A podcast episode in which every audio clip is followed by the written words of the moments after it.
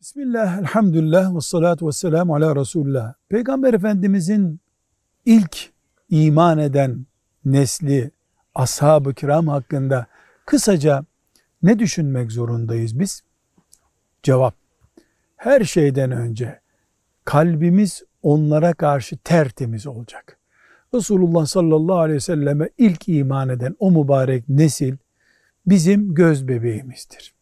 Onlar şöyle yaptı, böyle yaptı, aralarında şu oldu, bizi hiçbir ilgilendirmiyor. Onlardan Allah razıydı, biz de onlardan razıyız. Ama ashab-ı kiramda kendi aralarında belli bir kademelendirilmeleri var. Mesela muhacirler, Mekke'den gidenler en önde. Mesela fetihten önce iman edenler hep öndeler.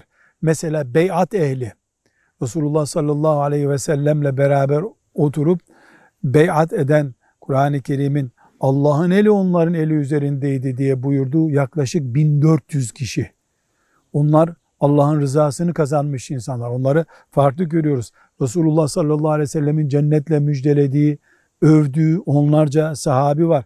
En üstünü de Ebu Bekir ve Ömer radıyallahu anhuma onların en üstünü ve ashab-ı kiram hakkında biz onlar bir konuda söz birliği ettilerse o bizim için dindir deriz. Genel olarak ashab-ı kiramı bu şekilde düşünür.